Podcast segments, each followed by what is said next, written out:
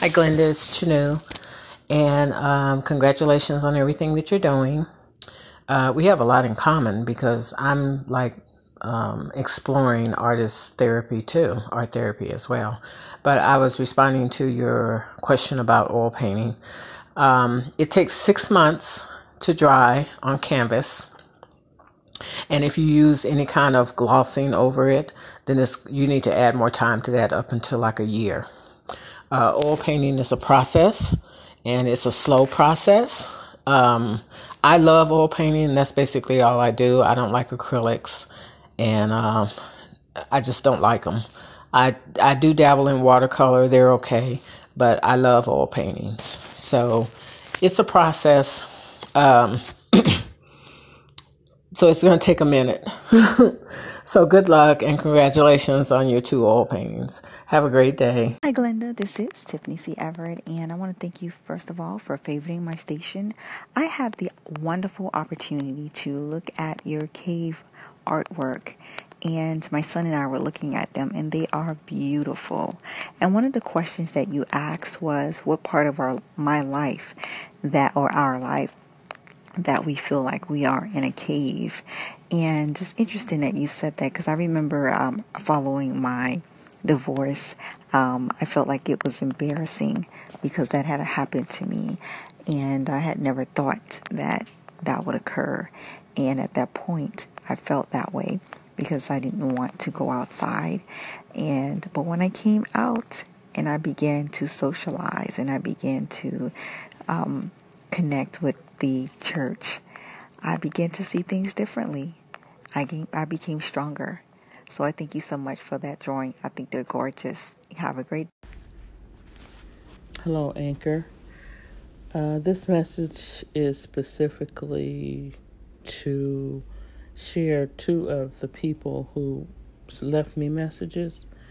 Um, one is Artist Thoughts about oil painting, and the other one is Tiffany C. Everett. And um, uh, for some reason, my app wasn't showing my messages, so I'm just now seeing these. They're not new. but um, yeah, I have found the oil painting to be quite a lengthy process as far as drying is concerned. So it's good to know that uh, technically how long it takes to dry. Um, and I've also explored um, oil pastels now, and I love those. I love them. They feel so good when I use them, and it gives me um, just a whole nother way of expression. I really like them.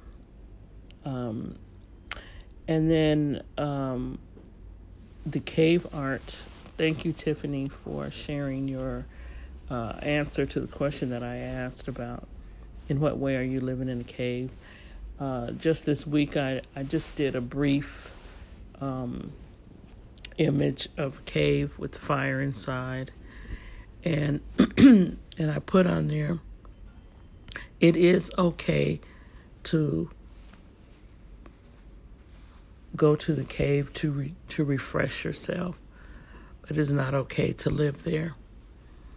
And um, I had an interaction with a friend of mine who I intuitively sent them a cave one day, and I had no idea they were dealing with, um, struggling with coming out of the cave at that time in their life. And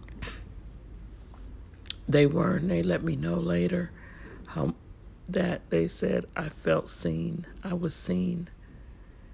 And caves are very significant because I think there are times, uh, especially for introverts, we can really kind of go there, and sometimes too much, maybe sometimes too long, and and it can become a comfort zone for us.